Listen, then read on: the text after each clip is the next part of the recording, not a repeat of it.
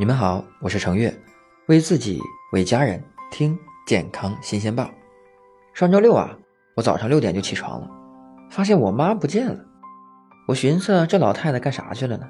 我就给她打电话，她说呀，去公园跟一帮老太太找野菜呢。这九点多才回家，两手空空，是啥也没找到。这不，春天到了，要是你一早起床啊，发现爸妈不见了，就有可能。爸爸妈妈们带着他们挖野菜的小铲子去各大公园了。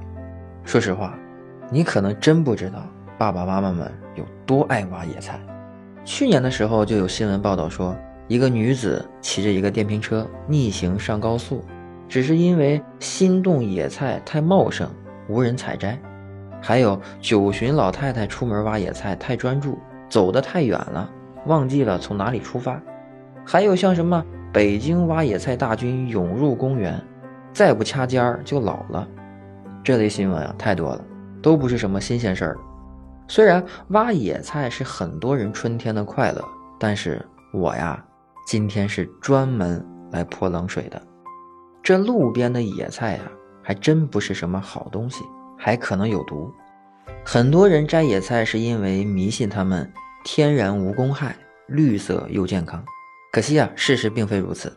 二零二零年，一项关于北京市的野菜重金属含量调查显示，北京公园、山林、居住区、道路两侧的野菜重金属含量普遍超标，不仅超过无公害蔬菜安全要求，也超过食品中的污染物限量。天然的野菜怎么会有污染呢？甚至还超标了。我们就先来说一说这公园里的野菜。这公园里呀，郁郁葱葱的植被，清新宜人的空气，很容易让人产生一种错觉。这个错觉就是在这里长大的野菜一定是格外的健康。然而事实是什么呢？在这种环境下生存的野菜，很可能存在除草剂和农药残留。要想维护好一个公园，几乎难以避免的需要使用除草剂去除杂草。使用农药去杀灭害虫，尤其是每年开春，杂草疯长，更是除草和控制虫害的关键时机。而公园的草地维护并不是以食用为目标，所以在除草剂和农药的使用上可能更为的随意，从而导致残留量更高。那咱不摘公园里的了，咱去郊外摘，是不是就安全放心了呢？那你千万别去，郊外的问题啊可能会更大。公园里的除草剂、农药残留可能还能够通过清洗的手段去去除，而郊外生长的野菜，那是面临的则是更加看不见的污染。野菜长在郊外，化工厂和高速公路也是建设在郊外，化工厂排放的废水、汽车排放的废气等污染物会沉降到附近的土壤里面，长时间的累积下来，会造成。土壤重金属污染，哪怕是一些看起来距离工厂很远很远的荒地，仍然会存在重金属污染的问题。这是因为我们根本不知道这个废弃的地块之前是被用来做什么的。假如之前是一个化工厂呢？根据全国土壤污染状况的调查公报显示，调查的八十一块工业废地的七百七十五个土壤的点位中。有将近百分之三十五的地块都存在重金属超标，所以啊，无论是公园、郊外、马路边这些野菜的生长环境到底是怎样的，会带有哪些污染，这些问题都无法用眼睛看出来，更没有监管机构去管控，超标了多少倍更是没人知道。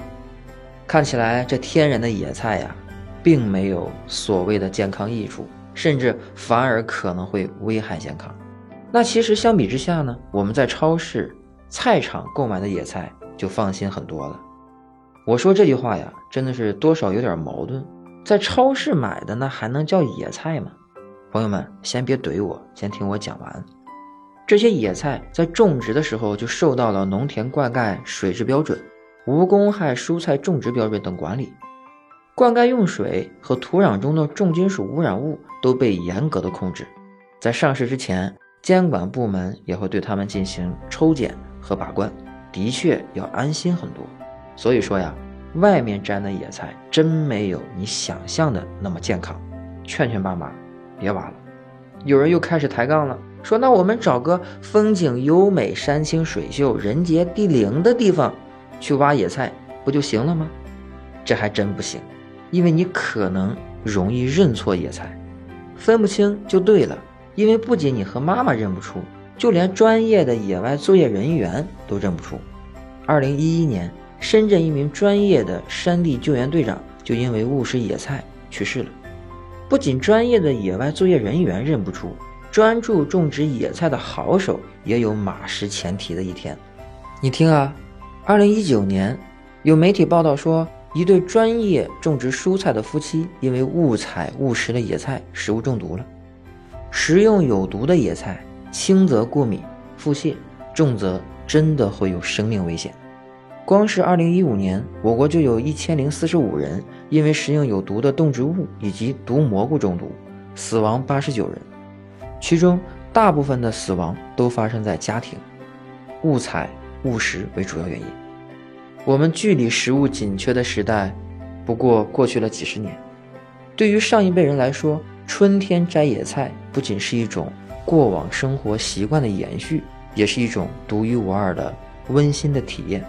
不过可别忘了，我们可是种菜技能满点的中国人，像什么香椿呐、荠菜啊、枸杞头啊、马兰头，都已经和其他常见的蔬菜一样，已经有了大规模的人工种植方法。所以你不用翻山越岭，也不用担心农药残留，就可以吃上。安心的野菜，你去趟超市就能解决问题。好了，听到这里，跟爸妈说一声，别让他们挖野菜，实在不行啊，就把他们的那个小铲子给藏起来。我等你的好消息。